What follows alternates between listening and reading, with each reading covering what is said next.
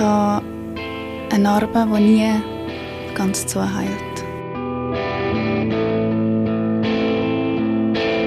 Das ist das, was mich am meisten beschäftigt hat, dass ich nicht in der Lage war, mich zu wehren.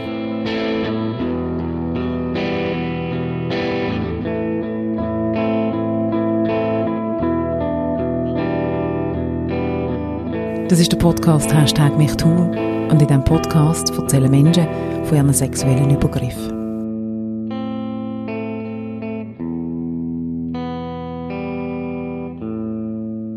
Ja, also ich bin weiblich und ich bin 47 Jahre alt. Du hast dich gemeldet, um deine Geschichte im Rahmen des Projekts Hashtag Mich Tumor zu erzählen. Deine Geschichte ist mega lang, die lässt sich nicht in 3 Zeilen erzählen. Möchtest du einfach mal anfangen, um was es eigentlich bei dir geht? Es hat ja in der Kindheit angefangen. Ja, ich glaube, eine von meinen Motivationen, um da zu sein und zu reden, ist das mit dem Anschauen und Anstehen, dass mich das immer schon so beelendet hat und auch jetzt beelendet, wenn ich zurückdenke an meine Geschichte. Dass ich es wichtig finde, dass man anfängt darüber zu reden, über die Themen, über die Geschichten. Obwohl es für mich auch schwierig ist, aber dass man es trotzdem macht, damit Menschheit, das Umfeld, die Gesellschaft merkt, das ist existent, das passiert mitten unter uns und weniger immer kann so tun, als ob das alles gar nicht passiert oder uns irgendwie nichts angeht, weil es ist ja ein Fall von Millionen oder Tausenden oder irgendwie was. Und das ist es eben nicht. Und in deinem Fall hat wirklich, das hast du gerade am Anfang im Vorgespräch so ein bisschen erzählt, das System und die Behörden haben versagt, die NachbarInnen haben versagt, eigentlich haben alle Menschen um dich herum versagt. Ja. Geschwiegen, gelähmt gsi im Schweigen. Ich weiss nicht, an was dass es genau liegt, aber auf jeden Fall nicht hinschauen und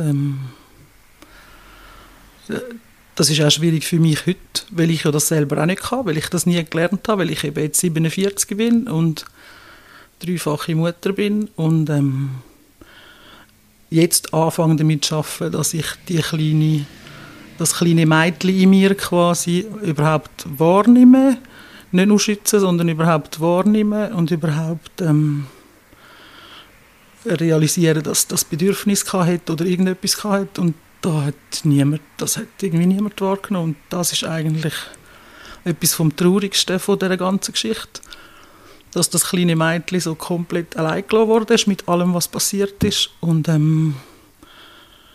dass das niemand wahrgenommen hat. Was für eine Not das hatte oder was für eine Not das da oben war.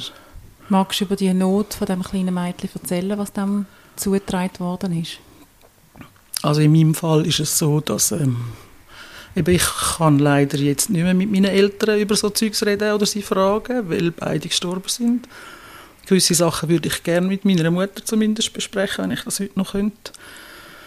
In meinem Fall ist es so, dass ich schon so entstanden bin. Das hat mir meine Mutter irgendwann viel später um die Ohren geknallt, dass ich eigentlich ein Produkt bin von einer Vergewaltigung.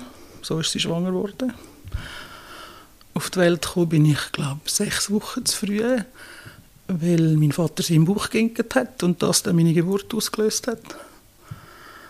Und eigentlich ist mein ganzes Leben, beziehungsweise meine ganze Kindheit, ich bin mit 16 dann weg von daheim und habe keinen Kontakt mehr mit meinen Eltern.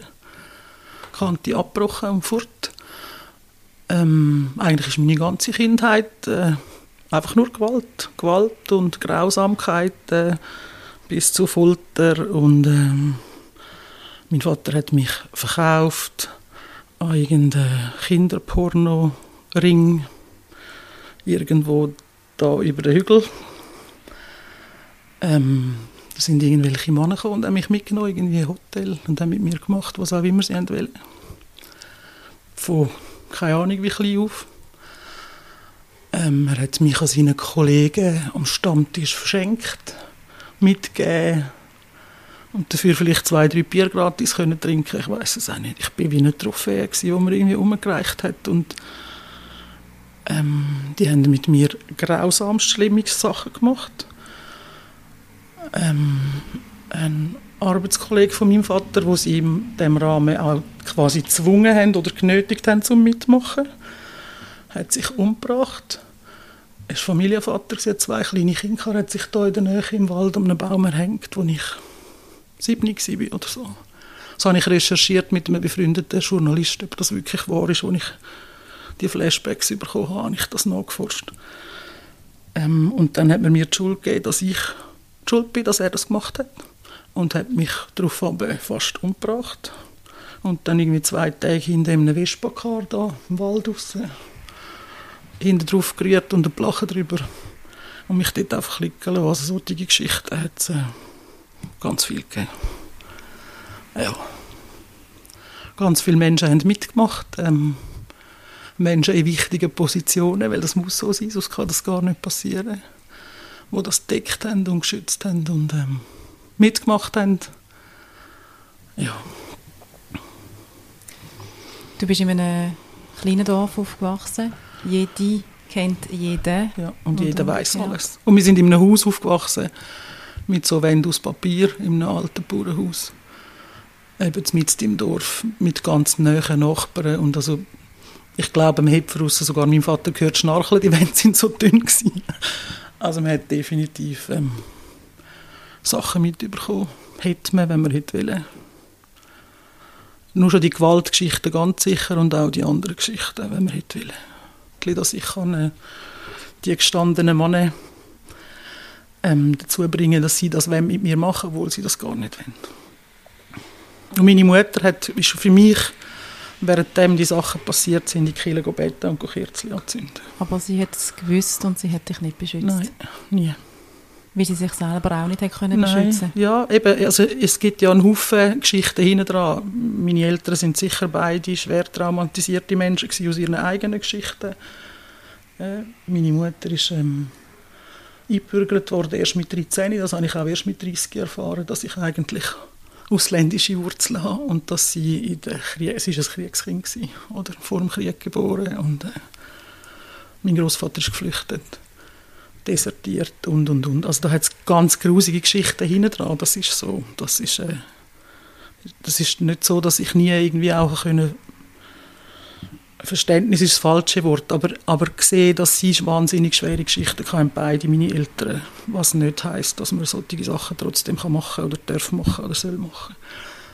Und eben was für mich immer sehr schwierig ist, eindrücklich ist und mich schon mein ganzes Leben umtreibt, ist, dass wie viele Menschen das es braucht, die zuschauen, die schweigen, die ignorieren, die Augen bewusst zumachen. Ich sage schon immer, etwas nicht sehen und nicht können erkennen, da kann man nichts machen, oder wenn man es nicht, ich bin jetzt so alt und ich habe so lange meine eigene Geschichte nicht nur verdrängt, sondern einfach vergessen, nicht mehr gewusst. Das kann passieren, aber wenn man es sieht und dann bewusst die Augen zumacht, das finde ich, ist eigentlich Perversität in dieser ganzen Geschichte. Oder dass Menschen, dass Kinder aufwachsen. So bin ich aufgewachsen, immer mit so Sätzen wie «Das Weib ist Untertan des Mannes», das habe ich jeden Tag gehört. Darum bin ich auch schon mit 12 Feministin und Emanze. Und mit so Zeug wie «Du bist nicht mehr wert als der Dreck da am Boden», also «Du hast nichts anderes verdient». Und das Tragische ist ja eigentlich, das ist auch das, was ich sage bei meinen Kindern, eben, ich kann meine Kinder nicht schützen vor schlimmen Sachen, aber ich vertraue darauf, dass wenn meinen Kindern schlimme Sachen passieren, dass sie Vertrauen haben zu mir und dann reden und kommen. Aber ich habe gar nie ein Bewusstsein dafür gehabt, dass es nicht richtig ist, was man mit mir macht, weil es für mich einfach normal war, weil ich gar nichts anderes kennt habe. Ich bin aufgewachsen in dem, dass man mit mir eigentlich machen kann, was man will. Dass ich eigentlich ein Fleischhäufchen bin, das man einfach benutzen kann, wie man es will. Egal wie. Und du hast gerade etwas mega Wichtiges gesagt, wenn man es nicht sieht und nicht spürt, dann kann man auch nicht reagieren, aber wenn es Menschen ringsum gibt, die es sehen, die es wissen und dann nicht handeln, wie weisst du, dass es Menschen um dich herum gegeben hat, die genau gewusst haben, was bei euch daheim passiert und trotzdem nichts gemacht haben?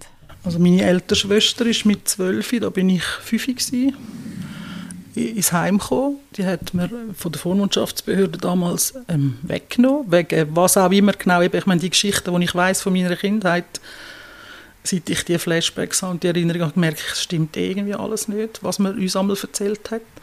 Aber das ist eine Tatsache, sie ist im Heim aufgewachsen, da im anderen Kanton nebendran. Mit 12 ist sie ins Heim gekommen und es war wegen Gewalt. Und ich weiss, dass sie früher schon erzählt hat von Missbrauch und Übergriff, dass man einfach gesagt hat, sie lügt. Aber sie hat gelogen, sie hat gestohlen, sie war in der Schule auffällig, sie war sehr schlecht in der Schule. Sie war eine sehr auffällige Jugendliche quasi und dann hat man sie quasi versorgt, weil sie auffällig war. Wir Kleineren sind, ich bin hyperintelligent, sie hätte damals schon Klassen überspringen, bla bla bla. Ich war eben überfunktional, einfach immer schon. Und meine kleine Schwester war ganz ruhig, eine feine, ruhige. Wir waren unauffällig, also hat man da nicht mehr handeln. Hat man das Gefühl gehabt, denen geht es gut. Da gibt es keinen Bedarf. Und hat uns einfach daheim gelassen. Und da hat das System kläglich versagt. Du hast das dann in deinen späteren Jahren, wir kommen nachher auf deine Teenager-Jahre auch zurück, aber in deinen erwachsenen Jahren, wo du selber Entscheidungen hast können fällen, hast du dir, glaube ich, gesagt, das passiert mir nie, ich schaue nie weg. Und hast dann eine Rolle in dieser Gesellschaft übernommen, wo du für sehr viele Menschen geschaut hast oder schaust, Verantwortung übernimmst, die Augen nicht zumachst und auch einen Beruf eingeschlagen hast, wo jetzt rückblickend wahrscheinlich alles logische Konsequenz ist. Also rückblickend, ich meine, ich habe sicher... Also du bist was, Psychiatrie? Pflegefachfrau, Psychiatrie. Okay. Und Traumatherapeutin, 2 Traumatherapie-Ausbildungen. Ich habe etwa 20 Ausbildungen, Hypnosetherapeutin, also eben, das sind alles rückwirkend. Sind das alles Versuche, mich selber zu therapieren? Oder auch meine... Ich weiss noch, ich wollte eigentlich mal Kinderkrankenschwester lernen. Und dann habe ich gemerkt, das passt mir irgendwie nicht. Die kleinen Babys, die dann so schlecht zu Weg sind, so, da habe ich gemerkt, das kann ich wie nicht handeln. Dann hatte ich schon einen Ausbildungsplatz für eine normale Krankenschwester. Ich habe aber gemerkt, irgendetwas fehlt mir irgendwie. Und ich habe immer so schlimme Storys gehört im Spital, wo ich geschafft habe, von dieser Psychiatrie, weil die haben ja dann 3 Monate in Psychiatrie ins Praktikum und die haben das so schlimme, eben so wie einer flog über das Kuckucksnest Geschichten erzählt. Und eben, ich war schon immer ein bisschen extrem gewesen. Ich habe gefunden, ich muss mir jetzt das einfach anschauen, ich will mir das Bild machen und habe mich angemeldet für ein Praktikum dort. Eben den Ausbildungsplatz schon gehabt für 3 Monate Praktikum und... Ich bin 2 Wochen da, hat mir komplett die Ärmel reingezogen. Sie haben für mich extra einen Ausbildungsplatz gemacht und ich bin in der ganzen Geschichte von dieser Schule die jüngste Schülerin, weil ich bin 19 als ich angefangen habe. Und das ist ja in der Regel ein Zweitberuf. Der zweitälteste war, glaube ich, 26 und die älteste, die mit mir in der Ausbildung war, 55. Das sind eigentlich alles schon gestandene Menschen und ich bin da so... Wir haben immer gesagt, das Küken. Ich bin da so als Küken dort reingekommen, aber ich bin definitiv am richtigen Ort. Die Abgründe des Menschen haben mich schon immer irgendwie interessiert.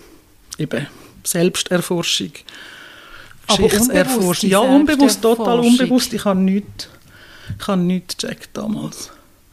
Aber ja, Gewalt, das habe ich gewusst. Oder ich habe immer gewusst, dass es viel Gewalt gegeben hat bei uns daheim. Dass mein Vater mich blau geschlagen hat. Täglich, regelmäßig, eigentlich immer. Das habe ich gewusst. Aber die sexuelle Übergriffe und die Geschichten von «Du bist nichts wert» und «Du bist...» Also die einfach die ganzen Demütigungen, Erniedrigungen, das war mir schon bewusst gewesen. Das ist auch nachher geblieben. Aber die anderen Geschichten habe ich nicht gewusst. Ich bin mit 16 mit meinem Freund damals in der Ferien gewesen, und dort hat ein Hotelkellner mich missbrauchen wollen. Hat es einen Übergriff gegeben in der letzten Nacht. Damals konnte man noch am Morgen um 3 abfliegen. Wir sind am letzten Tag an den Strand gegangen und ich habe gedacht, es war bewölkt, ich habe keine Sonnencreme eingestrichen gefunden. Ich bin nicht so ein strandliger Mensch, sondern eigentlich immer unterwegs und immer auf Achse und immer auf Speed. Ich fand, so, jetzt muss ich noch ein bisschen Farbe haben oder ich weiss doch auch nicht, einfach mal noch ein bisschen an den Strand liegen, bin angelegt und ich habe mega Sonnenbrand, wirklich ganz fest. Und dann hat dann mein Freund gesagt, er gehe Tomaten holen. Tomaten sind gut, wenn du aufschneidest auf den Sonnenbrand, was wirklich stimmt. Okay. Er hat dann aber meinen Freund an der Bar abgefüllt und ist selber raufgekommen. Und erst in dem Moment, als er versucht hat, in mich einzudringen, konnte ich mich befreien und bin in der Unterhose in die Hotellobby gerannt und habe irgendwie rumgeschraubt. Und eine deutsche Frau hat mir helfen. Und er konnte aber nichts machen, weil wir wussten, um 3 Uhr kommt das Flughafentaxi. Es war irgendwie morgen um 1 Uhr, um 3 Uhr kommt das Taxi und bringt uns am Flughafen. Und dort bin ich in der Nacht irgendwie auf dem Balkon oben gestanden. Ich kann nicht runtergumpen in dem Sinn, aber ich einfach wie müssen auf den Balkon aufstehen. Und dort hat es so einen Moment gegeben, jetzt rückblickend, wo ich gedacht habe, irgendetwas ist mir bekannt. Fertig. Das war nur so eine Sekunde ein Gefühl von, ich kenne das. Und dann ist es aber wieder weg gewesen. Das Gefühl von jemandem, wenn er oben runtergumpen? Nein, das Gefühl von dem Übergriff. Mhm. Das, einfach eine Sekunde, ein Gefühl von, ich kenne das. Aber ich es war wirklich nur so eine Sekunde gewesen, und dann ist es wieder weg gewesen. Und in der Ausbildung hat es das auch mal gegeben. Da haben wir Entwicklungspsychologie gehabt, und dann ist mit meiner Dozentin für Entwicklungspsychologie habe ich immer gestritten. Also sie und ich, die anderen in der Klasse, haben immer gefunden, ihr müsst aufhören. Du hast jetzt einfach mal Klappe, wir haben hier Schule und du kannst nicht immer mit ihr debattieren. Weil sie so Zeug gesagt hat, wie wenn du die ersten 3 Monate kein Urvertrauen hast, dann bist du sowieso, kannst gerade in die Psyche und so. Und ich fand, was, ich kann das auch nicht, ich stehe da. Also das kann nicht sein. Da muss es Ausnahmen geben und da gibt es modernere Geschichten als nur Freud und Jung heutzutage. Und so, ich habe immer mit ihr gefeitet. Und dort eben auch dort, unbewusst, das Thema Entwicklungspsychologie hat mich gereizt einfach. Und dann ist irgendwann der Satz gekommen, der Vater holt sich vom Kind, was er von der Mutter nicht bekommt. In einem riesen Text, einfach der Satz. Dann bin ich aufs WC raus, habe mich erbrechen, habe Bilder von mir und meinem Vater in der Badwanne. Und bin wieder in den Unterricht, wenn nichts wäre. Und nachher ist das Bild nie mehr gekommen. Weg. Es hat immer so rückblickend hat es immer mal wieder... Ist aufgebrochen? Ja, es hat immer so Aufploppis gegeben, aber und ich habe das nicht bewusst verdrängt. Das ist, mein System hat das einfach wieder in die Kiste gepackt und hat gefunden... Es wäre zu schmerzhaft. Oder? Ja, genau. Es ist nicht verträglich im Moment. Oder keine Ahnung, wie das alles funktioniert. Aber ich habe es nicht bewusst aktiv versucht, wieder zu verdrängen. Es ist einfach wieder weg.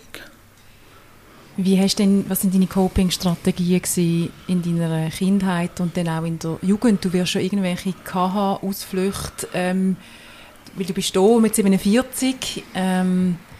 Ich bin immer abgehauen.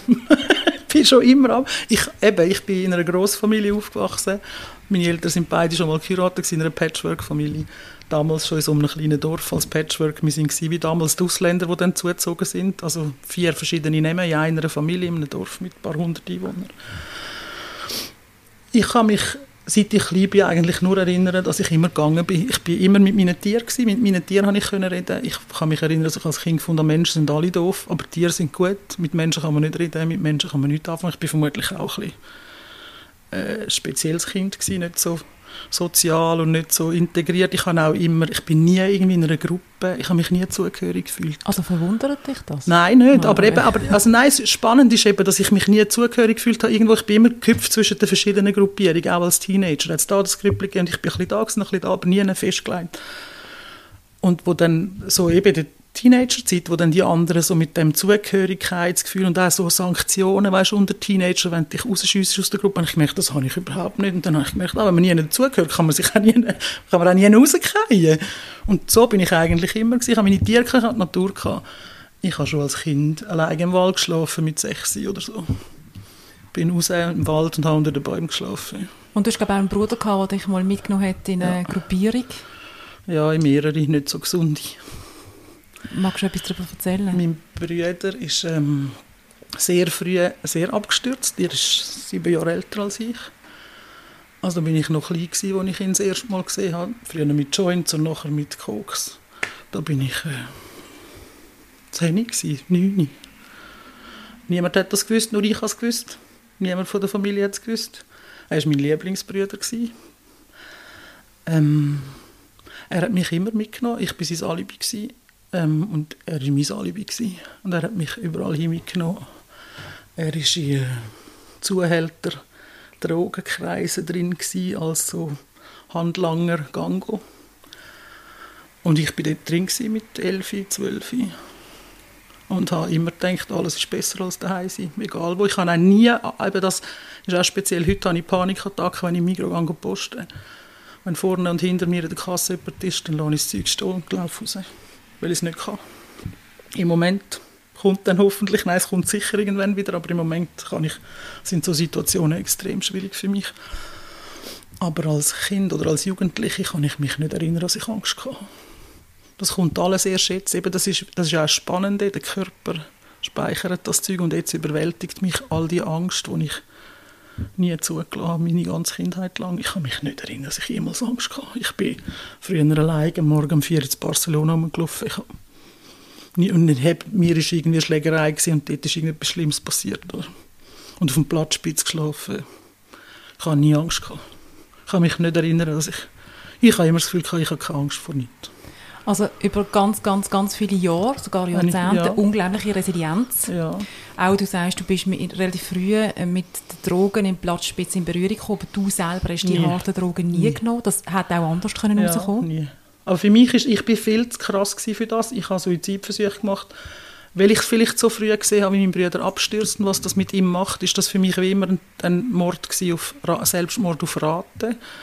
Und ich war viel zu radikal für das. Ich habe keine Farbe gesehen. Früher nur schwarz und weiß. Leben oder sterben. Nicht halbe Leben, das ist für mich nicht drin gelegen.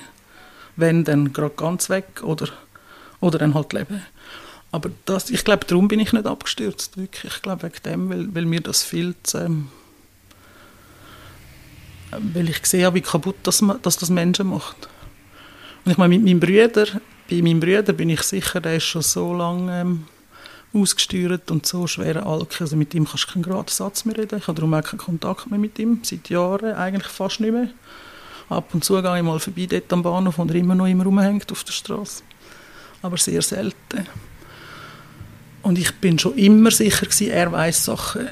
Und ein Teil von meinen Flashbacks sind, dass mein Vater ihn gezwungen hat, um mich zu missbrauchen. Und er es aber nicht angebracht hat, weil er es nicht hätte können. Und er ihn brutal abgemacht hat, dass er kein Mann ist und ein Weichei ist und weiss auch nicht was. Und jetzt verstehe ich auch, warum er so früh angefangen hat, sich einfach zuzudröhnen. Ich meine, er hat seit er 15 ist er nie, 14 vielleicht schon, 15. Ist er nie nüchtern. Nie auch nur annähernd nüchtern. Nicht. Darf ich fragen, was ist mit deinen anderen Geschwistern, die jünger sind, und mit dieser älteren Schwester, die früh ins Heim gekommen ist? Ich habe keinen Kontakt. Die wohnen, also mein einen Bruder wohnt nicht viele Häuser weiter weg von mir. Ich habe keinen Kontakt. An der Beerdigung von meiner Mutter habe ich sie gesehen. Und dort, wo meine Mutter am Sterben war, habe ich vorher auch... ich habe mich 10 Jahre lang eigentlich um meine Mutter gekümmert, als sie krank war. Dann war der Frauenstreik. Ich bin dort, wo ich wohne, natürlich 3 Orte am Frauenstreik aktiv gewesen, und am einen Ort auch die Zeitung kam, mit so einem kleinen Bildchen, wie es da in diesen Regionalblättchen kommt. Und dann haben sie mich halt gefragt, warum ich an den Frauenstreik gegangen bin. Dann habe ich gesagt, weil ich es müde bin, zum Diskutieren im Jahr 2016, ob man überhaupt Recht hat als Mensch und ob wir alle gleichwertig sind, egal ob Frauen, Männer, Ausländer, Schweizer, egal was. Ich bin einfach müde, über das überhaupt nur schon zu diskutieren. Ich finde es müßig. Und das ist dann in der Zeitung gekommen, hat sie die Zeitung gesehen und hat mir, sie war schon im Pflegeheim gewesen, damals, hat mir angerufen und mich zusammengeschissen in den Wald voll Affen, dass sie sich wieder einmal wegen mir zu Tod schämen, weil ich mich so muss exponieren und ich mich immer so muss im Mittelpunkt stellen. Ich habe ihr dann das Telefon abgehängt und keinen Kontakt mehr mit ihr, bis dann mein Bruder irgendwann mir angerufen hat, brüllend. Mein einen Bruder, den ich nie Kontakt, gar nicht gewusst, dass der meine Telefonnummer hat, und sie vermutlich von irgendjemand anderem kam. Und gesagt hat, sie sei im Spital und er kenne ich nicht, er brauche meine Hilfe. Und dann bin ich eigentlich meinem Bruder zulieb wieder in Kontakt zu meiner Mutter.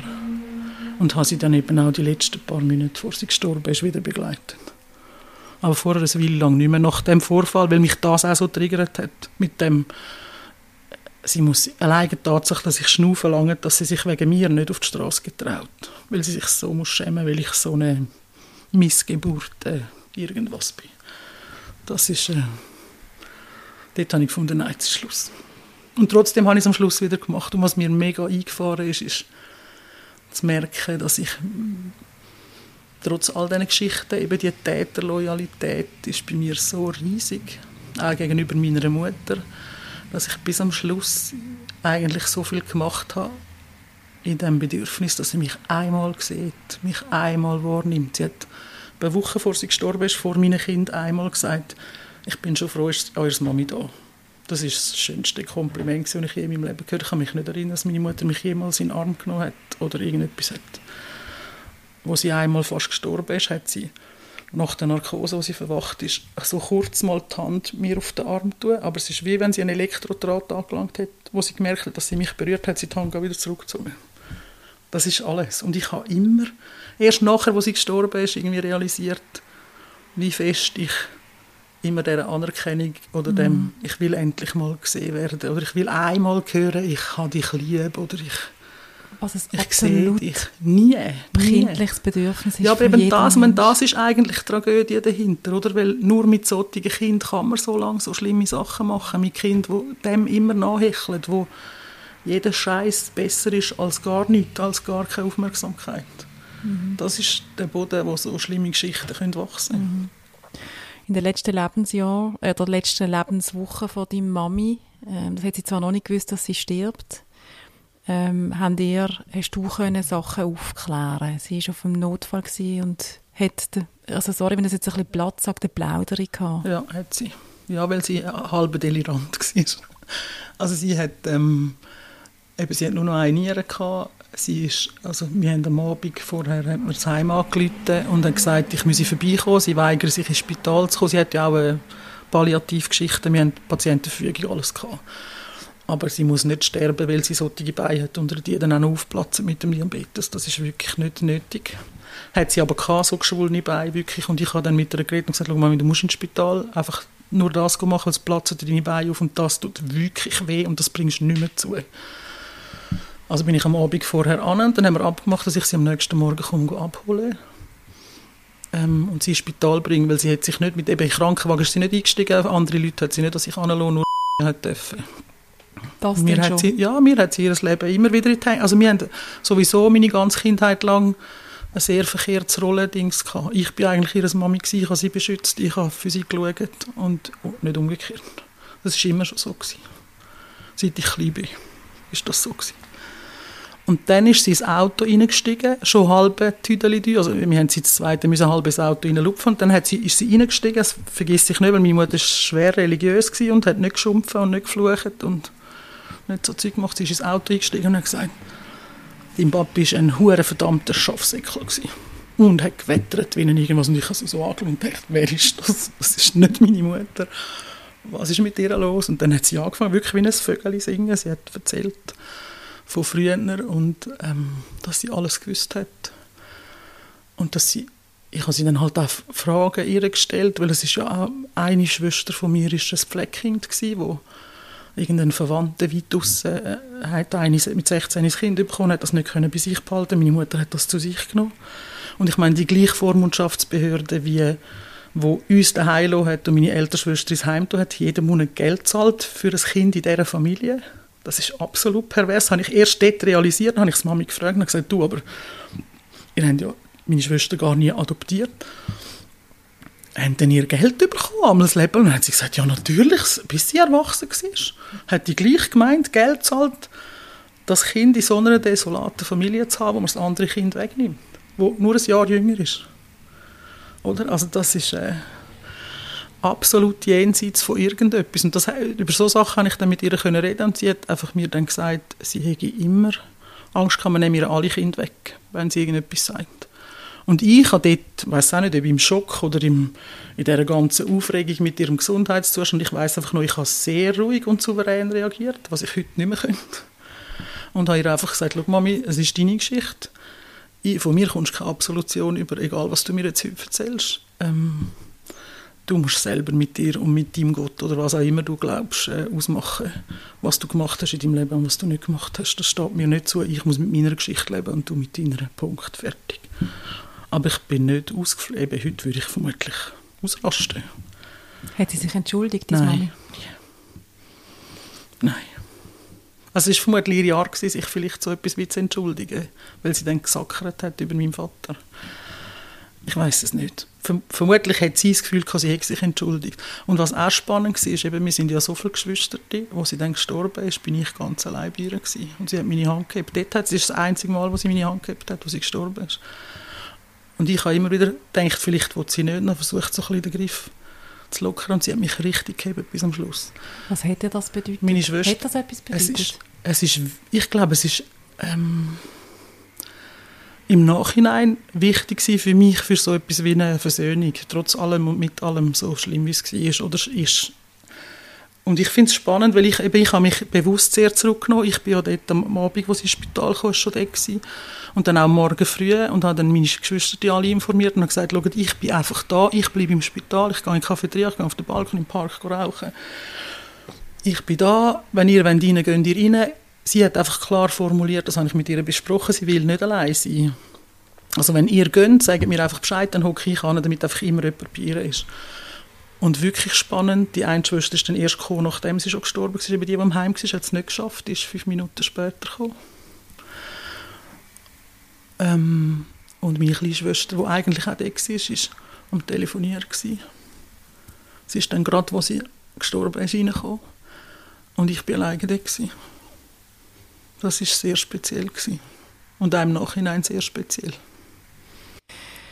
Was ich sehr beeindruckend finde, einmal mehr, das ist jetzt nicht das erste Mal, ich glaube aber, dass ich halt doch sagen kann, du bist jetzt unsere letzte Geschichte diese Woche und es ist, alle sind schlimm in ihren Facetten und das ist einfach so wirklich, das toppt wie alles in der Dimension von allem. Ja, es ist für mich auch immer noch manchmal unvorstellbar, irgendwie. Du erzählst nicht deine Geschichte, oder? Nein, es ist völlig so, also ich hatte Klientinnen, die multiple Persönlichkeiten haben, die so ähnliche Geschichten haben in meiner Laufbahn beruflich. Und wenn ich die Flashbacks habe oder immer noch habe, das kommen immer, ich denke immer, jetzt ist es vorbei, jetzt ist das Schlimmste draussen und kommt noch irgendetwas Schlimmes, dann ist es für mich immer total surreal und eben immer zuerst, du spinnst doch, das kann ja nicht wahr sein, das stimmt sicher nicht. Ich brauche jedes Mal, wenn ich neue Bilder habe, etwa eine Woche, bis ich nur schon annähernd kann, den Gedanken zulassen, dass es könnte überhaupt passiert sein, noch mit einem Konjunktiv. Und bis es dann, also ich habe irgendwann den Kinofilm gesehen, Women, oder? Und dort hat mich die eine Fußballerin, glaube ich, ist es, die dort gehockt ist, und gesagt hat, ich bin ein Überlebende. Das hat mich so beeindruckt. Dort habe ich gedacht, irgendwann will ich das auch können. Und jetzt mache ich das. Und das ist das erste Mal in meinem Leben, wo ich das mache. Jetzt hier mit euch. Du bist Schritt für Schritt sichtbarer. Ich habe bis jetzt noch nie... Meine Therapeutin sagt mir das immer. Sie sind ein Überlebende. Ich kann das noch nicht. Noch nicht einmal für mich selber. Ansatzweise und häppchenweise immer wieder, aber ich kann immer wieder raus. Aber was mich wirklich eben in dieser ganzen Geschichte beeindruckt, Frau, ist die Art und Weise, wie du trotzdem jetzt auch über deine Mami redest. Das ist bewusst, du nimmst sie für mich nicht mehr in Schutz oder so, aber es ist doch auch irgendwie noch eine gewisse Liebe da. Also ich habe immer das Gefühl, Menschen, die das durchmachen müssen, wie du, die hatten auch alles Recht, zum ganz tiefe Wut, Hass, Aggressionen gegen alles zu verspüren. Und jetzt nicht nur in diesem Gespräch, sondern auch vorher. Ich spüre in dir mega viel Liebe, die du aber auch noch für ganz viel ringsum hast. Für alle Menschen haben, das habe ich. Das weiss nicht wieso. Und für mich zuletzt. Aber ich habe schon immer eine grosse Menschenliebe, trotz allem.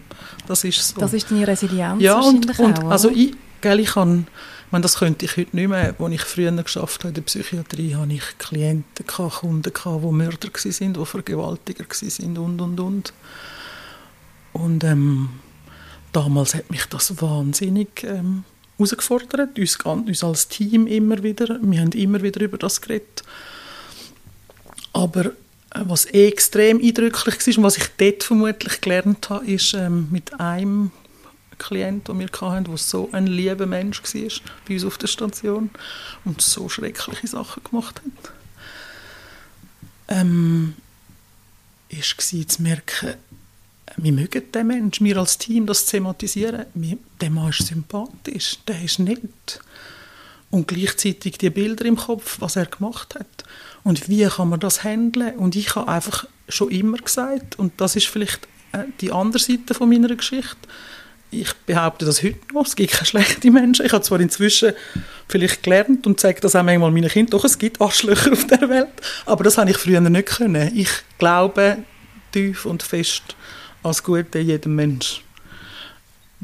Und etwas, was ich schon immer mache, für meine Kinder oft sehr schwierig ist, ich kann trennen zwischen wie ein Mensch ist und wie er sich verhält. Das trenne ich total. Aber das ist noch gross. Also das trenne ich aber schon immer. Mhm. Also das ist etwas, wo meine Kinder mega Schwierigkeiten haben, wenn sie Kinder sind, meine erwachsene Tochter nicht mehr. Dass ich stinksauer sein kann auf jemanden, aber eigentlich nur auf dein Verhalten und nicht dich als Mensch wegen dem von mir stossen. Also ich kann meine Tochter früher können mega zusammenschiessen und sie gleichzeitig in den Arm nehmen, weil ich liebe sie ja trotzdem und ich kann ihr können sagen, und ich liebe dich. Aber Gott verdammt nochmal, was kannst du das machen? Also so. Und das habe ich vielleicht durch meine Geschichte schon immer können oder eben auch durch das ist vielleicht anders, wenn die Menschen, die schlimme Sachen mit dir machen, Menschen sind, die du kennst, als wenn es Fremde sind, weil du ja automatisch an die gebunden bist. Ich weiss nicht, was das anders macht. Oder? Aber, bei dir sind es aber eigentlich beide gewesen. Ja, geliebte Menschen und Fremde. Ja, aber mein geliebter Mensch hat mich verkauft und die anderen haben mich dann abgeholt. Aber er hat ja das auch gemacht. Also die Täter von diesem Kinderporno-Ring, die sind ja nicht ohne meinen Vater an mich herangekommen. Er hat mich ja dorthin gebracht. Und dort haben mich die anderen abgeholt. Ist der eigentlich mal aufgeflogen, der Pornoring von damals? Nein. Das war vielleicht auch mal etwas. Ja gut, aber die Männer waren damals schon alt. Die sind dort schon alt. Wenn sie nicht jung. Du hast eben jahrzehntelang das ja irgendwie abgespalten von dir. Völlig abgespalten. Völlig abgespalten. Also ich tue ja jetzt auch dissoziieren, gell? Das ist auch krass. Ich kann, das aus dem ist Körper etwas, raus. Ja, verschiedene Teile abspalten. Oder ich meine, ich könnte theoretisch jetzt da sitzen und ich bin nicht anwesend, ich kann trotzdem mit dir schwätzen. Also das kann ich bis zur Perfektion. Ist ein Schutzmechanismus. Und das so zusammenzuheben ist jetzt wahnsinnig schwierig und seit ich die vielen Flashbacks habe, habe ich die nicht mehr so unter Kontrolle. Genau, die Flashbacks, wenn sind denn die? Du hast eben jahrzehntelang das können und dann plötzlich sind aus diesen zweimal die Situationen, wo du zuerst auf dem Balkon einst und eben, wo du den Satz gelesen hast in deiner Ausbildung, sind so Sekundenbruchteile. Ja. Wann sind denn die Flashbacks so, dass du wirklich anschauen? Im November 2019, das weiss ich ganz genau. Also vorher war es latent am Schwelen gewesen, weil schon ein Jahr lang die Geschichte gelaufen ist, also an meinem ehemaligen Arbeitsplatz. Mehrere Mitarbeitende sexuelle Übergriffe erlebt haben von unseren Kunden. Und unsere Chefin das gewusst hat. Sie hat es gewusst. Die haben zum Teil auf Geschäftshandys ganz grusige SMS geschrieben. Sie hat es einfach gelöscht. Sie hat es gewusst. Sie war wie meine Mutter sehr religiös. Sie hat es totgeschwiegen. Ich habe es immer wieder angesprochen. Es geheißen, wir müssen das klären mit der Geschäftsleitung. Wir sind dran. Und ich bin halt gefühlt alle 2 Wochen bei ihrem Büro angetanzt. Dort ist eben das rausgekommen, dein Mechanismus, Leute zu beschützen, ja, wo eben die Augen nicht zumachen. Genau. Oder? Mhm. Genau. Und ich habe das immer wieder thematisiert und eben da bin ich wie so ein Hund, der sich in die Wade beisst, wie so ein Appenzeller. Oder für andere kann ich das gut. Ich lasse nicht schauen. Ich muss nicht immer jeden Tag kommen, aber ich bleibe dran. Und sie hat gewusst, ich bleibe dran, bis es sauber ist. Ja, und dann hat es irgendwann eine Supervision gegeben mit ihrer Supervisorin, mit ihrer Ausbildnerin. Das habe ich aber erst nachher erfahren.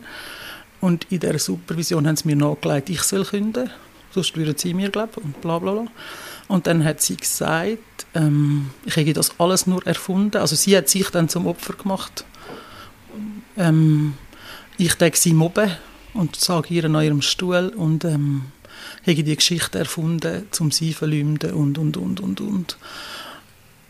ich bin aus dem Büro rausgelaufen, ins Büro von der Aktivierungstherapeutin, die ich mag und gut kennt habe, der in die Arme und habe geheult und dann mitbekommen, als ich dort drin war, dass sie aus dem Gang raus über mich gelästert haben, die zwei, auf eine ganz üble Art.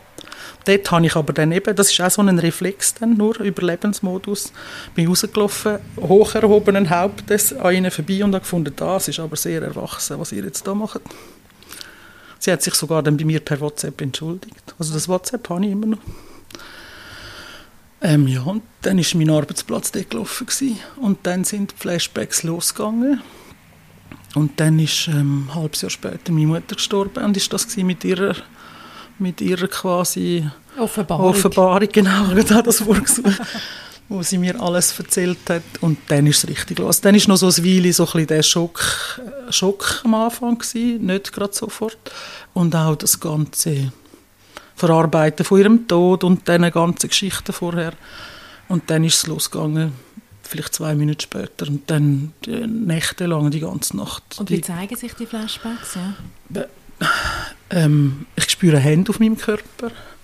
Ich habe Schmerzen in meinem... Also ich krümme mich manchmal am Boden wie ein Wurm, weil ich Flashbacks habe und so Schmerzen habe in meinem Unterleib, wie wenn ich nochmal 7 wäre und irgendwelche erwachsene Männer würden in mich eindringen. Der Körper macht das alles nochmal. Also es ist wirklich einfach krass. Und ich habe meinen Hintergrund, ich habe meine Geschichte, ich habe meine Ressourcen. Am Tag durch kann ich es relativ gut kontrollieren. Also ich habe zum Beispiel mal an der Weihnacht so ein übles Flashback mit den Kindern und dann gehe ich raus, gehe schnell erbrechen und gehe wieder rein und niemand merkt etwas. Das kann ich. Und du hast dann gewusst, warum du... Also dann ist das Flashback... Es kommen Bilder, es ist alles voll da, wenn ich mitten drin wäre. In dem Moment bin ich mitten drin nochmal in dieser Situation. Ich habe alle Sinne, auf allen Sinneskanälen läuft es ab. Ich bin jetzt, heute... So, das sind die Sachen, die ich meinen Töchtern nicht erklären kann, die mega schwierig sind für mich, wenn meine Töchter mit einem Top rumlaufen und mit kurzen Hosen und viel Haut jetzt im Sommer. Und ich sehe, wie irgendwelche Männer sie anstarren. Das ist die Hölle für mich. Da muss ich aufpassen, dass ich denen nicht an den Hals kumpe und die Augen auskratze. Und ich kann es meinen Töchtern nicht erklären, warum das so ist. Oder wenn sie... Nägel lackieren, Parfüm umsprayen, irgendwas, dann ich kann mich nicht kontrollieren. Dann will ich ich habe schon seit Jahren, sicher 8 Jahren, man hat mir sogar mal einen Pseudotumor dann diagnostiziert, habe ich so, Synkope nennt sich das, also ich werde einfach bewusstlos. Aus irgendeinem Grund. Ich kann irgendwo sein und ich kippe einfach um und werde bewusstlos. Und dann hat es irgendeinen Trigger rum, das bin ich heute am herausfinden, irgendeinen Duft, irgendein Geräusch, ein rotes Auto, keine Ahnung was. Und mein System ist schon hoch oben und dann kommt ein Trigger und dann kann ich einfach um. Also ich bin mit einem Freund von mir am Konzert gewesen, am Dochsner-Konzert letztes Jahr, kurz vor der Halle, habe ich gesagt, mir wird es komisch und dann bin ich einfach wie ein Baum hinten rausgefallen, wirklich 20 cm neben dem Randstein, bin ich einfach bewusstlos gewesen. Ich habe keine Ahnung, bis heute nicht, was dort mich ausgelöst hat. Aber bei meinen Kindern weiss ich, die Düfte und das, also eben, man hat mich damals als Kind an einen Ort gebracht, wo es so jemand hatte, wie man sich so eine Puffmutter vorstellt. Und die hat mich ja dann einmal vorbereitet für die Männer, die gekommen sind. Das heisst, man hat mir so Kleider angelegt, dass ich ausgesehen habe wie 12 mit 7 und mich geschminkt und Nägel lackiert und mich einparfümiert und was weiss ich nicht was. Und wenn ich im Moment gibt es bei mir 1000 Trigger, die irgendetwas machen, dass ich... Mein Nervensystem ist so überreizt, dass ich das überhaupt nicht mehr kontrollieren kann. Darum arbeite ich auch nicht mehr. Und darum habe ich mich sehr zurückgezogen von meinem ganzen Leben, weil ich extrem viele Situationen draussen nicht handeln kann. Also ich kann alleine mit meinem Hund laufen, ich kann alleine am See schwimmen. Unter Menschen ist es sehr schwierig, in Gruppen ist es sehr schwierig. Wenn es viele Leute hat und viel Geräusche hat, ist es sehr schwierig. Ich habe 2005 einen schweren Autounfall gehabt und habe seither posttraumatische Symptome, die ich mir aber nie erklären konnte. Also ich habe eigentlich die körperlichen Symptome, habe ich alle seither, Tinnitus und Reizüberflutung und. Und ich habe Traumatherapie gemacht nach dem Unfall. Es war ein tragischer Unfall, ich hätte sterben können, aber ich habe mir das nie erklären, wie stark mein Körper seither reagiert und dass ich habe früher viel Sport gemacht, ich bin halb so breit wie jetzt. Ich kann nichts mehr, ich kann nur noch spazieren, ich kann nicht mal Velo fahren, ich habe kein Gleichgewicht mehr, ich kann einfach um. Ich konnte mir nie erklären, warum das so schlimm ist. Und mit all diesen Traumatherapien, und ich war in Kliniken, Reha-Kliniken, das Einzige, was immer kam, ist, ich bin schuld und ein grosses schwarzes Loch. Mehr nicht. Nichts von diesen ganzen Kindheitsgeschichten dort. Noch nichts. Einfach nichts. Aber der Körper, seitdem ist der Körper eigentlich in diesem überreizten Zustand. Und das ist jetzt halt lang. Und 15 Jahre. Aktuell bist du auch in einer Traumatherapie, wo du jetzt aber an dem jetzt endlich am schwarzen Loch schaffst. Genau. Und jetzt ist es halt so, in der Traumatherapie ist es so, dass gewisse Sachen besser werden, weil ich die einzelnen Fragmente oder die Puzzleteile oder meinen Kindern sage, ich habe mal einen Spiegel, der runterfällt und es hat lauter Scherben und jetzt fangen die sich an irgendwie zusammenfügen und ich fange an, mich oder Sachen, die ich schon immer gefunden habe, da bin ich so komisch oder so schräg, da reagiere ich völlig über. Anfangen kann verstehen, weil ich die kann in den Kontext setzen kann, das ist besser, aber ich bin extrem empfindlich im Moment auf alles, auf jede Stimulation von allen meinen Sinnen, also am wohlsten, wenn ich kein Kind hätte, wäre es mir irgendwo in einer Höhle, irgendwo im Wald und dann kann ich ab und zu an einen See oder an einen Fluss und gehe einmal in der Woche in den Laden posten. Und den Rest kann ich mit mir selber regulieren, dann könnte ich mich viel besser regulieren. Und unter Menschen ist es sehr schwierig, weil es so viele Sachen können triggern, die ich gar nie gewusst habe. Also ich mache eine Liste, gell? Ich habe Excel-Tabellen. Mit Trigger? Ja, mit Trigger, weil ich, wenn ich mir dann aufschreibe, was ich gelernt habe, an das kann es auslösen, dann kann ich das vermeiden, wenn ich weiss, ich muss jetzt zum Beispiel heute in die Physiotherapie. Dann kann ich bewusst, ich kann sicher nicht vor der Physiotherapie gehen, irgendwie noch Tomaten kaufen, weil dann kann ich eventuell nicht mehr in die Physiotherapie. Einfach so Sachen. Ich habe ganz viel, und das habe ich natürlich schon mein Leben lang gemacht, gell? Das realisiere ich erst jetzt, wie viele Vermeidungsstrategien ich auch hatte, um Sachen zu handeln. Habe ich schon immer, ich bin voll Profi. Ich habe es nur nie realisiert. Und jetzt bin ich so empfindsam, so überempfindlich, weil mein System so überreizt ist oder eben weil ich so praktisch gar nicht schlafe. Zur Nacht kann ich es nicht kontrollieren. Oder? Zur Nacht, in dem Moment, wo ich will, eigentlich abschalten, das ist ja wie so ein kleiner Tod, wenn man einschläft oder dann alles schwarz wird, dann geht nichts. Oder ich habe letztes Jahr... Du schlafst schon auch nicht so. Nein, eben. Ich habe letztes Jahr nichts überlegt, habe eine Magen-Darm-Spiegelung gemacht. Und ich habe noch gesagt, ich habe eine posttraumatische Belastungsstörung. Hey, und ich muss in der Narkose tun haben. Die haben mich, die ganze Praxis hat mich geben müssen und die haben einfach weitergemacht. Das ist für mich auch so unvorstellbar, dass sie nicht abgebrochen haben. Das ist ja nicht eine lebensbedrohliche Situation gewesen, da hat es einfach durchgezogen. Und die haben mich anscheinend, also ich bin wie ein Häufchen Elend nachher am Feuerwehrdepot gehockt, nur noch kauert und nur noch brüllt und er hat mich dann abgeholt, weil ich nicht mehr konnte. Er hat mir dann noch, ich bin aus der Narkose verwacht und habe gehört, wie die Frauen, die dort arbeiten, gelästert haben darüber, dass ich tue wie eine Sau. Sie haben mich zum 5. oder 6. festgehalten, während er den Untersuch gemacht hat, in Narkose. Oder ich hatte vor 3 Jahren eine Gebärmutteroperation, vor den Flashbacks, 4 Jahre. Sie haben mich intubieren und es ist nicht gegangen. In der Narkose habe ich den Tubus immer wieder rausgezogen, in der Narkose. Dann hat es irgendeinen coolen Obstpfleger, so einen bärtigen, der hat dann irgendwann, ich bin so ziemlich tüdelig, seine Hand an mir auf den Arm und hat gesagt, Frau, sowieso, ich sehe, das wird ein bisschen schwierig mit Ihnen, mit Humor, da kann man mich immer abholen. Jetzt machen wir es so, Sie machen das einfach selber. Hat mir den Tubus in die Hand gedrückt und hat mir gezeigt auf der Kamera, wo ich muss durch, ein bisschen mehr links, ein bisschen mehr rechts und ich habe mir das Metallding selber in den Hals abgesteckt und dann ist es gegangen. Aber ich habe beide Mal nach der Narkose ein Delir gemacht. Gell? Das habe ich auch nicht verstanden. Ich war komplett delirant. Was ist Delir? Wenn du so verwirrt bist, wenn du Verwirrtheits wie ein Delirium. Ja, das Delirium habe ich gemacht. Ich habe in die Hose gemacht. Ich habe mich nicht mehr unter Kontrolle gehabt. Ich bin wie ein Verwirrter 3 Tage lang rumgelaufen oder fast eine Woche. Und heute würde ich das nicht mehr machen. Meine Therapeutin weiss das, mein Hausarzt weiss das. Es gibt keine Untersuchung ausser die lebensbedrohliche mit Narkose, weil eine Narkose ist für mich so der Trigger. Ich weiss nicht, was man früher hatte in diesen Kinderporno-Kreisen, so Zeug weiss ich nicht, aber sie haben uns auch Säftchen gegeben. Also irgendetwas haben sie uns gegeben, ich weiss nicht was. Damals hat es noch keine K.O.-Tropfen gegeben, denke ich, aber sie haben uns was gegeben. Ich bin nicht nüchtern immer dort gewesen. Und das triggert. Eben so Zeug. Ich bin auch sehr ein kontrollierter Mensch natürlich. Alle meine Leute in meinem Umfeld sagen, ich muss alles unter Kontrolle haben. Das habe ich früher nie so verstanden, weil ich fand, ich bin gar nicht so schlimm. Jetzt merke ich doch.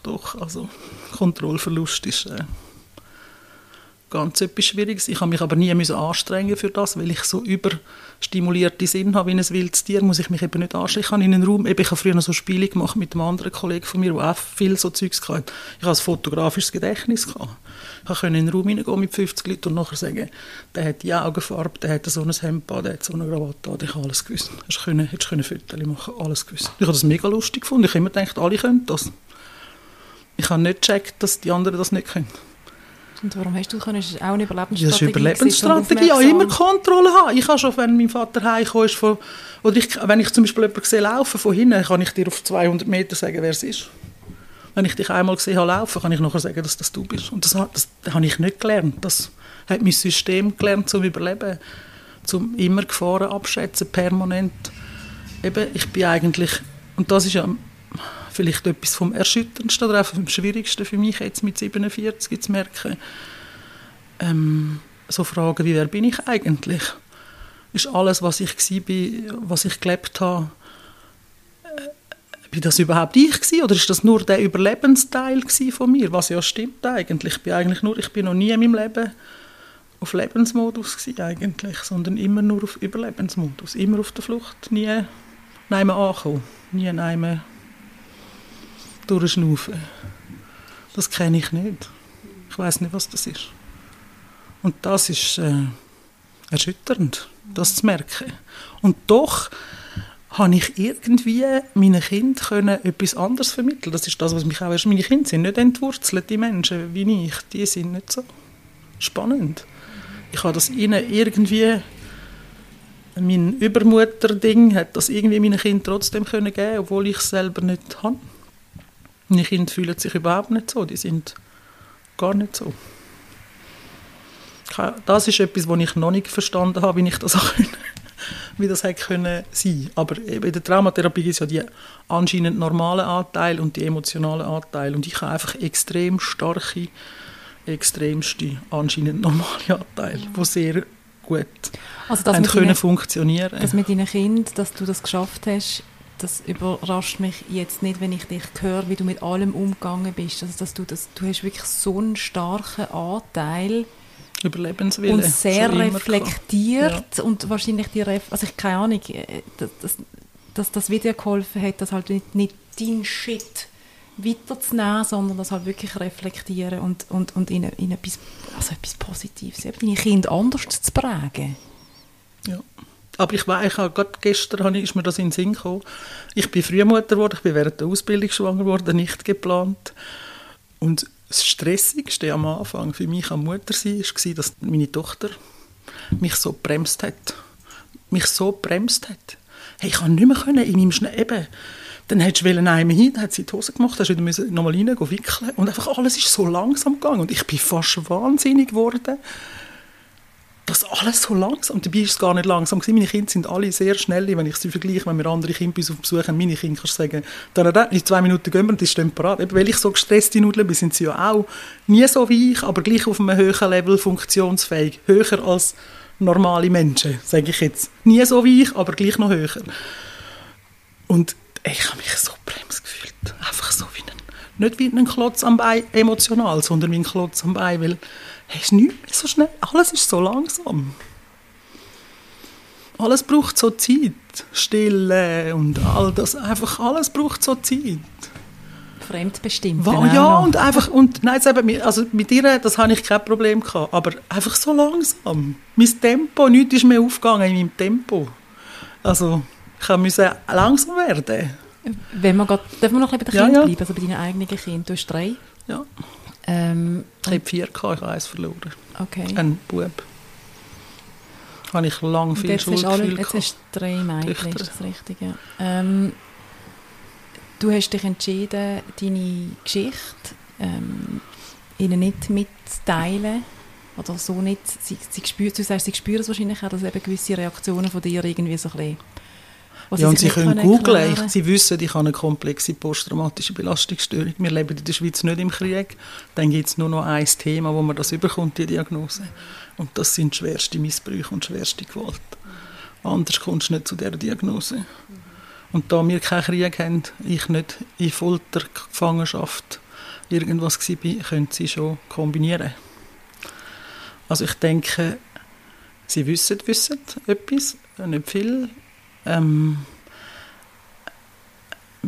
Was ich gelernt habe, auch bei mir, etwas von meinen grössten Learnings in meinem eigenen mir verzeihen oder mit mir sein in diesem Prozess, ist, jeder Mensch hat das Recht auf seine Geschichte und seine Kurve und das Recht darauf, wenn er oder sie und sein System parat ist, seine Geschichten anzuschauen oder anzugehen. Oder eben, wenn es dir wie bei mir einfach alles um die Ohren fliegt und du keine Wahl mehr hast, obwohl ich, wo mir schon alles um die Ohren geflogen ist, noch lange wie einen Maulwurf tun habe und es nicht habe gesehen und hören und es jetzt noch oft so ist.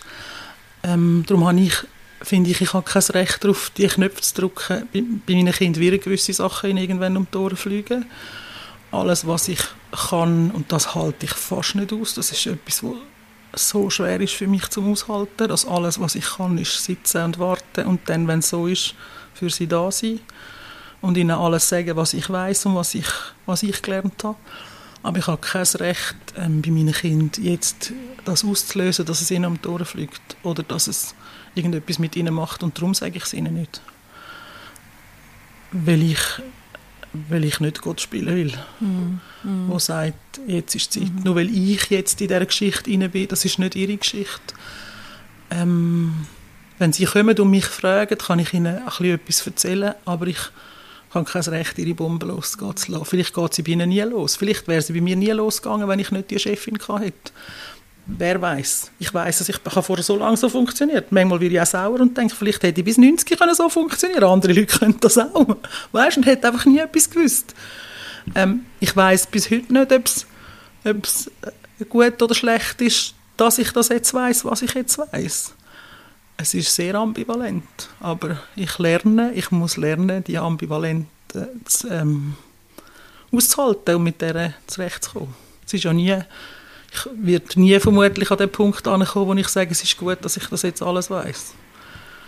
Aber ich bin auch nicht an dem Punkt, dass ich sage, es ist nur schlecht, dass ich alles weiss. Und ich bin immer in all dem Zeug, das mir um die Ohren geflogen ist, dankbar, dass es erst jetzt mir um die Ohren geflogen ist, weil ich immer Kind will. Und ich liebe meine Kinder über alles. Und ich glaube, ich hätte nie ein Kind gehabt, wenn ich das gewusst hätte. Wie hätte ich können jemals... Kind auf die Welt stellen, wenn ich all das gewusst hätte. Ich kann mir nicht vorstellen, wie das hätte gehen sollen. Und meine Kinder sind, Gott sei Dank, jetzt, die Kleinste ist 14, nicht mehr klein, wo mir das alles um die Ohren fliegt. Eben auch das. Ich war schwanger, oder? Wenn ich dort beim Unfall schon all die Flashbacks, all die Geschichten hinter diesen Traumasymptomen aufgekommen wären, ich weiss nicht, wie ich das hätte handeln können. Wirklich, es ist für mich unvorstellbar, dass ich das irgendwie hätte können handeln. Ich meine, meine Kinder sind jetzt auch in einem sensiblen Alter, in der Pubertät, mit Sexualität und all diesen Themen, aber sie können sich selber etwas zu essen machen. Sie wollen mich eh nicht sehen, sie wollen am liebsten, dass ich mich aus allem daraus halte. Also es ist eine andere, sie sind selbstständig in vielen Bereichen und ich kann viel Boden ihnen können geben, um was auch immer mit mir oder mit ihnen passiert, dass sie das können handeln, was ich nicht hätte können, wenn ich auch nur ansatzweise so instabil gewesen wäre, wie ich jetzt bin. Wo meine eine Tochter 3 war und meine andere 10 und die andere noch in meinem Bauch. Ich hätte das nie gepackt. Unvorstellbar. Und darum auch, es ist ein schwieriger Satz irgendwie, aber ich bin irgendwie meinem System dankbar, dass es so lange den Deckel drauf behalten konnte, auf dem Dampfkochtopf, und er zwar immer wieder ein bisschen gepfiffen hat, aber er mir nie ganz um die Ohren geflogen ist. Bis jetzt. Trotz deinem jetzigen instabilen Zustand, wie du selber sagst, hast du von unserem Projekt erfahren und du hast dich gemeldet. Du bist bereit gewesen, deine Geschichte zu teilen, zum ersten Mal so darüber zu schwätzen, dass es mehrere Leute, egal wie viele, können hören. Vielleicht wie 2 Fragen. Einerseits, warum hast du dich gemolden und willst deine Geschichte erzählen? Du hast es am Anfang schon mal angedeutet. Und das Zweite ist, du hast gesagt, von dem Moment, wo du zugesagt hast, Alex, bis heute, da sind ein paar Tage vergangen, ist etwas passiert dazwischen. Vielleicht fangen wir gerade mit dem an. Was ist passiert in diesen 7 Tagen? Ich habe jetzt gerade so einen Gedanken, wie es sind wie Geburtswehen gewesen für meinen Akzeptanzprozess eigentlich. Weil also der Grund, warum ich mich gemolden habe, ist eben, ich stehe immer an für alle und alles.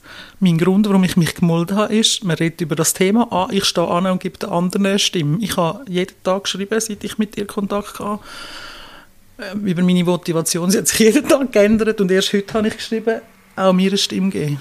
Erst heute. Gestern habe ich noch geschrieben, den anderen eine Stimme geben. Danke vielmals. Das ist mega schön. Ja, das ist mega schön und mega wichtig für mich, weil ich wollte ja lange, eben, ich wollte schon lange schreiben und es drückt ja immer irgendwie raus. Und ich, für mich selber hätte ich es nicht können. Und ein Ding ist auch für meine Töchter, für junge Frauen, für Mädchen, wo so Zeug passiert. Ich meine, wenn das, dass ich irgendetwas sage, irgendwie würde helfen, dass es einem Menschen nicht passiert, dann hat es irgendwie etwas gebracht, weil die Auswirkungen von diesen Geschichten sind so grausam. Es ist so grauenhaft. Ich bin heute 47, ich habe Tage, wo ich nicht duschen kann, weil ich mich nicht abziehen kann, weil ich es nicht aushalte. Nicht einmal mich selber nackt zu sehen, sondern nur mich nackt zu fühlen. Es gibt Tage, wo ich nicht Zähne putzen kann, weil sobald ich etwas in mein Maul hinein tue, ich nur noch erbreche. Ich habe, seit ich diese Flashbacks habe, 1000 Mal erbrochen. Ja, also das ist unglaublich, was da alles aus meinem Körper rauskommt, was mein Körper macht. Wie viele Sachen, wo man sich nie überlegt, wo ich mir nie überlegt hätte, dass ich das jemals nicht kann. Egal, wie ich mich anstrengen will und wie stark mein Wille ist, der wahnsinnig stark ist. Dass ich jemals in meinem Leben an einen Punkt komme, wo ich mit meinem so starken Willen einfach null und nichts mehr erreichen kann. Oder wenn mein Körper nicht aufstehen will, dann kann ich wählen, was ich will. Der bewegt sich keinen Millimeter, weil er einfach findet, ich bin jetzt kaputt. Da geht nichts. Und wenn ich eine Panikattacke habe und das merke, eben ich weiss, was man machen muss bei Panikattacken. Das ist mein Beruf. 30 Jahre lang habe ich diesen Beruf gemacht. Ich kann nichts, ich habe keinen Zugriff zu nichts. Nichts. Nichts. Und das ist krass, wie viel, wie existenziell die Auswirkungen sind von so Geschichten. Und es muss ja nicht wie bei mir jahrelang, jahrzehntelang sein. Es langt auch ein so ein Ereignis, um das ganze Leben kaputt zu machen. Und das Leben von diesen Menschen rundherum, wie man bei mir auch sieht und bei meinen Kindern auch sieht. So in Mitleidenschaft ziehen, das züchtet wahnsinnige Kreise. Wenn das hilft, dass man anfängt, über diese Sachen zu reden und nicht immer so tut. Und es hilft mir, wenn ich merke, während ich rede mit euch, höre ich mir ja irgendwie selber auch zu. Dann kann ich nicht mehr... Also es ist, glaube ich, für die Geburt irgendwie für mich heute. Heute ist der Tag, wo ich nicht mehr retour schauen und sagen, nein, es ist, glaube ich, nicht. Ich glaube, ab heute kann ich nicht mehr mir selber sagen, ja, vielleicht ist es gleich nicht wahr. Vielleicht ist es gleich alles nicht passiert. Vielleicht wache ich morgen auf und es war alles nur ein Traum gewesen. Und mit dem Wunsch in mir hinein laufe ich seit 2 Jahren oder 3 Jahren rum. In all diesen Flashbacks immer wieder. Irgendwann verwache ich und es macht plopp. Es ist alles nur ein Traum. Und jetzt ist es nicht mehr so. Darum ist es wichtig, dass ich darüber reden kann. Dass ihr mir auch das Gehör gegeben habt, dass ich das mache. Ich glaube es jetzt gerade noch gar nicht, dass ich das wirklich gemacht habe oder mache. Oh mein Gott. Ja.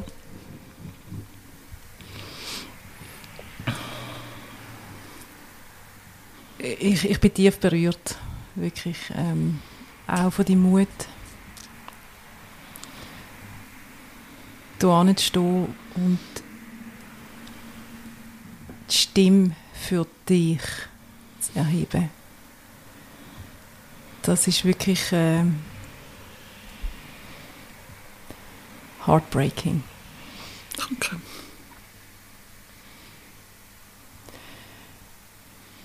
Ich habe noch so viele Fragen. Und wenn es für dich okay ist, dann würde ich auch einfach gerne sagen, danke vielmals. Danke auch. Und ich wünsche dir, und ich glaube, ich rede auch im Namen von der Alex, weil Alex sagt nie irgendetwas. Sie tickt immer nur und heult ab und zu.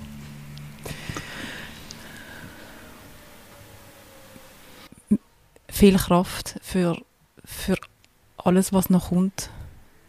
Aber ich glaube, wenn ich dich so sehe und höre, wie du über dich selber redest und wie reflektiert und mit wie viel Liebe du da bist, dass du die Kraft hast, uns in gut, in Anführungsschlusszeichen, kommt und du so kannst durchs Leben, wie du das wünschst. Das glaube ich auch. Ich muss lernen, milde sein mit mir und Geduld haben. Das Bild von einer Wunde habe ich in letzter Zeit immer im Kopf. Wenn du den Verband wechselst, 3-mal am Tag oder nochmal eine Salbe drauf tust, geht es eben nicht schneller. Und ich bin extrem lang, auch durch mein Überfunktionieren, auch in meiner Traumatherapie, immer in diesem Beschleunigungsprozess. Ich mache einfach ein bisschen mehr und gebe mir noch ein bisschen mehr Mühe, dann geht es ein bisschen schneller und dann kann man schneller wieder abhökeln. Und das funktioniert überhaupt nicht. Und das könnte ich ja gut. Was ich überhaupt nicht kann, ist so quasi Vertrauen. Vertrauen auch ins Leben und mich am Leben quasi hingeben. Und ich glaube, das ist noch der schwierige Teil, den ich noch vor mir habe, weil dort drin steckt nachher die Heilung oder das wieder gesund werden, wenn ich das kann. Wenn ich eben nicht mehr mache, sondern lerne zulassen und lerne auch Zeit für mich arbeiten zu lassen. Dort bin ich noch nicht, aber dort will ich hin und dort komme ich hin. Danke vielmals. Danke.